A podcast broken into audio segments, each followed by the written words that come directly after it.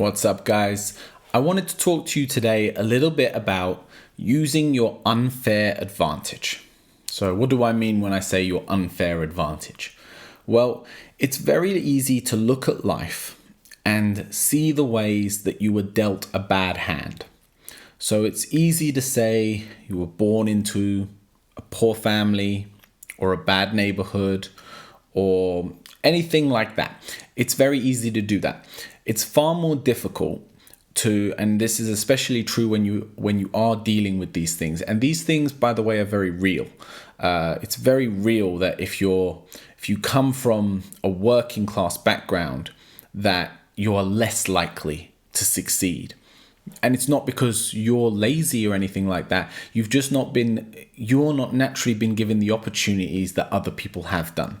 People who come from uh, a background of money so their families have money uh, they maybe they go to private school they they're giving they're being given an advantage in that sense and what's hard when you come from that kind of background is to figure out and to take advantage of what your advantages were and all of us have them. So I'm going to give you an example, and this is this is like a real life example that you can put into application. I'm a huge fan of the UFC. Uh, Ultimate Fighting Championships. I'm a martial artist myself. Uh, I run a martial arts school. I teach kickboxing. Uh, and naturally, I'm very into fight sports. And some of the most interesting stories that come from the UFC are people who have come from very rough backgrounds and who have made huge successes of themselves. Uh, and to take two British or UK based examples, uh, you've got Michael Bisping and you've got Conor McGregor. These are hopefully names that you've heard of as well. Conor being from Ireland uh, and Michael Bisping from England. And these guys both came not from money, not from high education, not from wealth, none of this. They didn't have any of these advantages, no private school education. They came from very work-a-day, working man backgrounds. Yet they've both managed to become international superstars. You know, Conor McGregor's one of the most uh, valued sports stars of a generation. Like him or not, it doesn't. That's not what we're talking about here. We're just talking about uh, his ability to make himself successful. What these two both did was they took advantage of their unfair advantage. So both of them growing up as kids were fighters. They'd get in fights at school, they'd get in fights in the street, they would constantly be getting in scraps. It was in their nature, and maybe it was a little bit in their upbringing. The difference between them and a lot of other people who would be doing the same thing at that age, who were doing the same thing at that time, is they channeled that into a way of making money from it or making a career out of it. We don't have to necessarily be talking about money here, but they found a way to become successful off of their natural traits, off of the way they were designed. So you see the issue with these guys, and I'm sure if you went back to school and you saw them at school, you'd think you're not going to get anywhere. Not with that attitude, not behaving like this.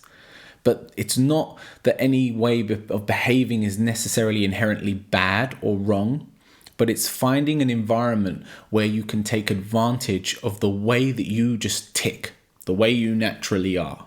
So, YouTubers are a great example. There's so many people on YouTube who people will like to say that, you know, they're stupid or uh, they have no business having such a following. But what they've done is they've taken their character and they've taken who they are and they've found and they've reached an audience with it. And they've taken their unfair advantage and found a way. So, figure out what yours is. And if you've come from humble beginnings, a lot of the time it's just that you're resilient You've had to deal with maybe not eating. You've had to deal with Christmases and birthdays where you don't get any gifts. You might have had to look after your siblings at an age where you were probably a little bit too young to be doing so. And if you did come from a background where you did go to a good school, this isn't to say you don't have your advantages, and maybe they're actually a bit more obvious. You do have an education, and you should use that and maybe you do have access to a bit of money. And there's nothing wrong with using it if you've got access to it because everyone's got their own advantages. Everyone's got their own little thing that helps them to get going and gets them going along the way. A slightly more nuanced example might be that you're the kind of person who's very outspoken. You're good at talking.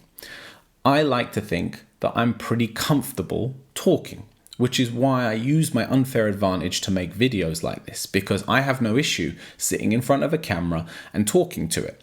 Whereas I know a lot of people who could never do it. They don't feel comfortable with it. It's not in them. Now, yes, they could train themselves to do it. They could build up confidence over time, but it's not in their nature. Okay? But there's certain things in theirs that's certainly not present in mine. So it's figuring out what it is that you have and you have to try to shift your perspective on it because a lot of the time people will tell you, society will tell you that that thing about you is negative, that it's wrong, that you're stupid, that you're incapable. But it's not that you're incapable, it's that you're differently abled. There are things you can do that others can't. There are things that are special about you that are not about other people. And we all need to find what that little bit of special is and find a way of making it work for ourselves.